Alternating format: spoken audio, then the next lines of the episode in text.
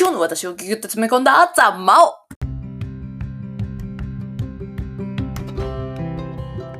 はい、こんにちは。ピンチはチャンス激励マダムのマオです。今日も聞いてくださるあなたとのご縁に感謝です。噛んでる。この番組は悩み解決力洗練カレッジチーフを作るべく日々奮闘している私、激励マダムマオの今日の頭、心、体の出来事を記録する知的ボイスリーダイアリーです。噛んでる。というわけで今日は、あれあれ、シンクロが起こってるについて語らずにはいられないというわけでですね、今日はですね、シンクロニシティがなんか結構起こってるので、そのことについてご報告なんですけど、ちょっと前に、あの、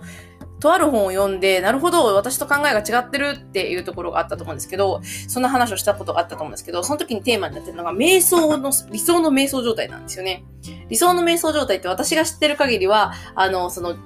時間感覚がなくなる。だから観察するものと観察されるものの対象がなくなるから時間感覚がなくなるってことで、無音の静寂になるっていうことを説明したと思うんですけど、そしたらですね、今日またね、別の本を読んでたらですね、そこでもまた、せ、あの、瞑想っていうのは一体感であるから、もう、その、その場の空間の音を研ぎ澄まして、より注意深く聞けてる状態であるっていうことになったんですよね。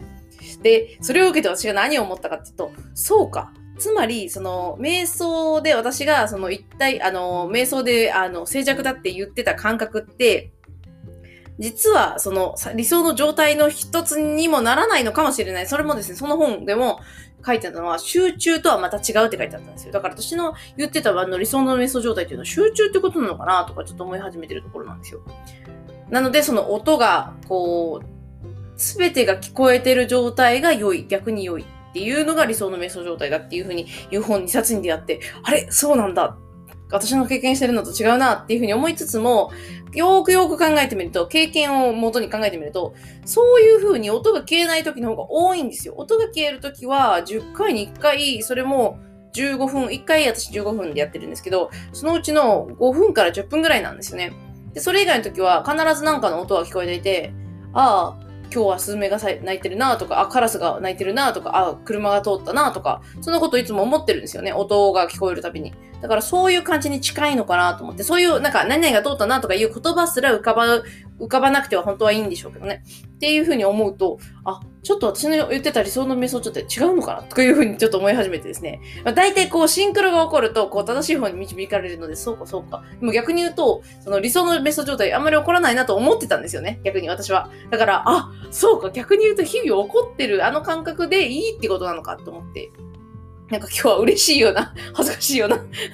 そんな気分になったというお話でございました。そしてですね、えっ、ー、と、もう一つ、えー、ちょっと、これはまあ余談のような、こう、本編のような話なんですけど、えっ、ー、と、やっぱり悩みは自分で解決まで持っていける。これは慣れと訓練あるのみっていうちょっとテーマを言いたかったんですけど、っていうのもあの、ここ数日例の第2弾の作品の台本も書いてるって言ってたじゃないですか。やっぱもやっとくるんですよね。で、もやっとくるのって悩みかって言われると、ちょっと違ってて、未開なこと、初めてのことをしてるとよくわかんなくなるじゃないですか。初めてのことだから。そういう時の初めての、こう、よくわかんない感じっていうのは、うん、悩みというよりかは、ちょっとした、こう、違和感だと思うんですよね。で、私はその違和感でなんか、うーんと思ってたんですけど、まあ大体こういうのって行動していくうちに、こう、慣れてくるというか終わってくるっていうのは思ってたんですけど、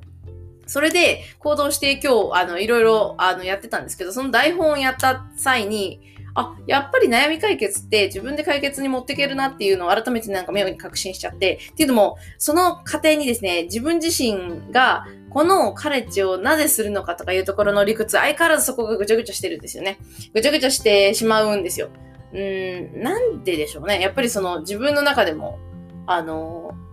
ういろんな思いをかけすぎてるんだろうなっていうのはちょっと思ってて。で、それを整理していたんですね。で、整理していくと一つの答えにまとまって、あ、やっぱりこうかっていうこともちょっとそれを思いながら、それを踏まえて、その第2弾の台本を改めて書いてみると、そっちもすんなりいって、あなるほどと思って。なので、悩み解決って、こう自分でできるし、あとはですね、最終的に重要になってくるのは、慣れっていうのは、あの、そのステップを踏んでいくと、答えはたどり着くんだけど、この答えでいいのかな？よくわかんないな、みたいなことが最初のうちは出てくるんですよね。でも、それを繰り返していくうちに、なんか、あ、そうか、こうしたらいいんだっていう答えになったら、その答えが正しいかどうかよりも、自分にとって、あ、それでいいなと思える時点で、あとは走るだけだったりするんですよね。なんで、そういう習慣が身についてないうちは、なんか違和感だとは思うんですけど、そのうちそれを繰り返していくうちに、もうどんどんどんどんその精度が高められていくから、やっぱり面白いもんだなと思いましたね。っていうですね、なんかこう、できないのかできるのかっていうところを追求するのであれば、やっぱり悩みってそもそも自分がこれは悩んでる状態だなっていう風な状態にまでなって認識してるものなんで、結局他人に相談しても、自分の中での消化不良だと、他人の助言って全く無意味なんですよね。よく、あの、自分をよく知ってる人に、こ相談とかするんですけど、でもそのよく知っている人に相談しても、その相談した人が、あなた、あなたというその自分をよくし、自分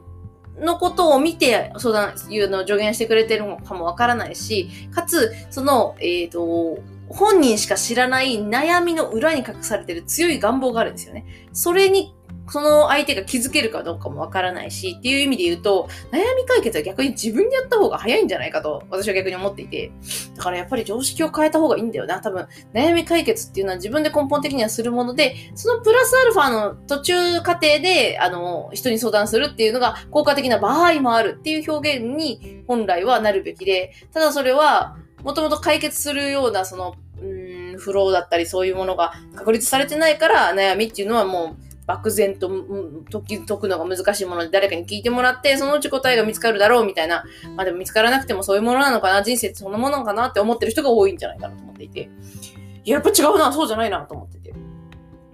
と思います。で、逆に、あの、ちょっと自分でもね、その悩み解決ってスピリチュアルによるのかなと思ってたんですけど、今回この台本第2弾書いててすごく、あ、スピリチュアルなじゃないなって思い始めたんですよ。もちろん見えない力とかは出てくるんで、そういう意味ではスピリチュアルなところはあるんですけど、例えば可能性っていうね、あのー、末っ子ちゃんがいるんですけど、この自分キングダムの末っ子ちゃんの可能性だけはかなりスピリチュアルな要素なんですけど、まあ、それ以外の点に関してはかなり論理的というか、うん、なんて言い方をしたらいいですかいいですかね。こう、なんか、こう、うん、理屈あって始まった悩みだよね、実はっていうところをちゃんと紐解くので、うーん、なんか宗教系とかスピリチュアルで悩み解決ってなると、あなたはそういう悩む本体じゃないみたいなことを言い出すのがあるんですけど、いや、そうかどうかはどっちでもいいんですよ、実際。目の前にある悩みの、そのルルーティングというか、その、なぜそこに至ったのかとかいう過程とかをその悩んでる人は知りたいはずなんですな悩む人って真面目だからですよ。真面目な人に、その、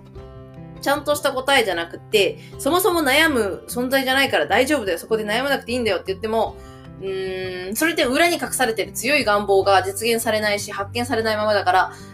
また悩むんじゃないかなっていうふうに私は思っていて、だからそういう意味で宗教とかスピリチュアル系な悩み解決的な要素とはちょっとこう一線を決起していて、こう全くこうフロー、自分でフローに当てはめていって、あ、ここで自分が引っかかってるのか、みたいなところをチェック、こう見つけ出すっていう。ところと、あとはそれをどう解決していくかっていうのを考えるっていうのを、こう、方法としてあると思っていて、私は何度も自分でそれをやって、自分にはこう、うまくいったっていうだけじゃなくて、こう、周囲にも、そこ、そういう風な考え方じゃなくて、こういう考え方もありじゃないみたいなことを言っていくうちに、その人自身が自分でそれのループを回せるようになってるので、やっぱりできるんだよなって思うんですよ。もちろん最後できない悩みもあるとは思いますよ。でもそれは、その、その話もちゃんと解決カレッジでやってるんですけど、まあ、そこを全部ちゃんと切り分けることの方が、なんかこう、今の論理的というか、結構、おなんていうんですかね。こう、01のコンピューターとかで動いてる社会らしいというか、こうなんか、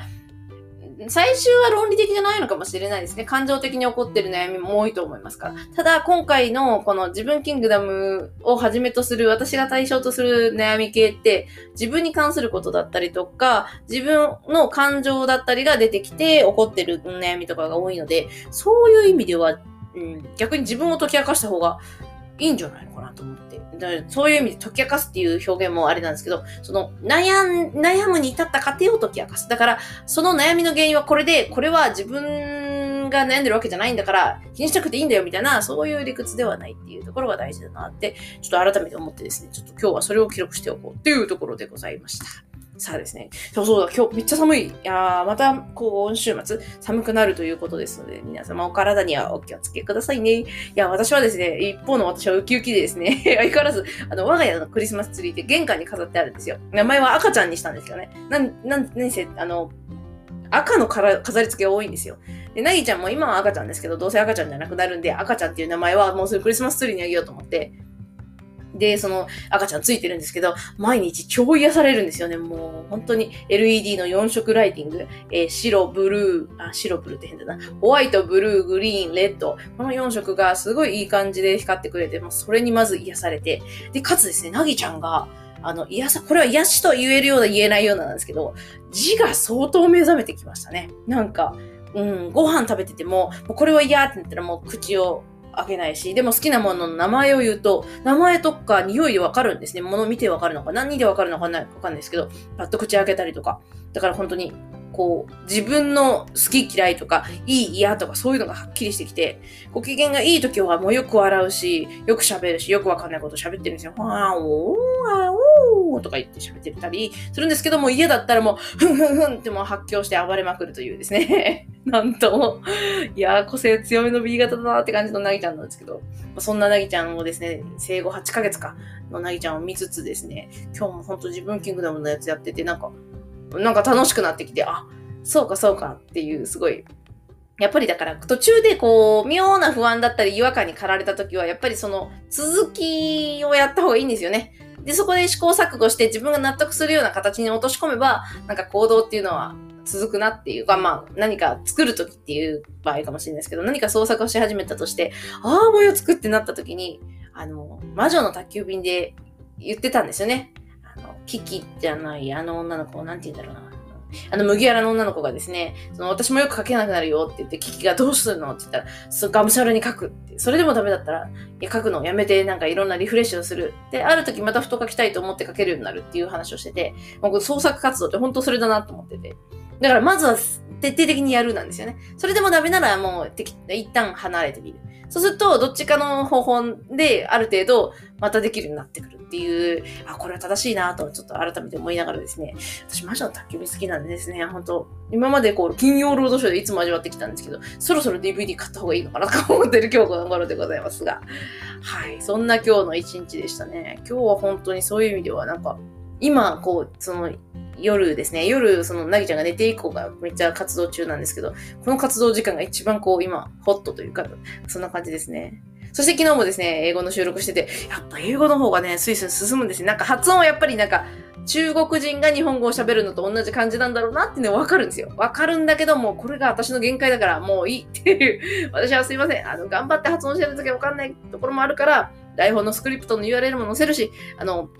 大事なところはね、画面の字幕でも出すから許してくれって感じですね、今回は。もう番組ひたすら撮り続けて。えー、今ですね、レッスン、あのー、レッスン1の1のところが終わって。1の1でいいか。1の1、そうそう、1の1が終わって、1の2に行って、今、次行くの王様のところからですね、今日は収録していくんですけど、もうそこが終わったら、その、もう次回予告も入れて終わるので、あれ？早ければ収録今日で終わんじゃね？みたいな。編集もですね、実は今回もしながら進めてるので、もうめっちゃ楽なんですよね。なんかちょっと感動級で、やばい、これ混んでいいのかなって思うぐらいにすんなりいっていて、なんかこうね、もうなんかウキウキな今日この頃の私でございます。というわけでですね、ちょっとまた長くなって、長くなってないですね。意外と短い。というわけでですね、今日はこの、これにて、えー、ドロン、えー、ドロンって忍者かいって感じなんですけど。